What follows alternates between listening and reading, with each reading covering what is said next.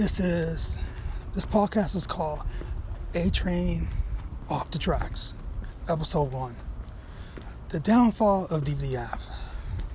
Well, I mean, it started with one ego. I'm not gonna name the person's name, but the guy had an ego problem. He forgot where he come from, you know, and he let his friends, well, I'll say his fake friends, control him. He didn't think for himself, you know, and he had a girlfriend, and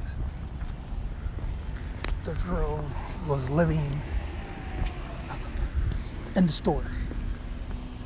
So that was a major problem as well, you know. Me and the rest of my friends tried to help this guy, but his ego was in the way, you know. And he didn't know how to manage a business, you know. That was the beginning of the end, you know. We tried to give him good advice. He didn't listen to it. So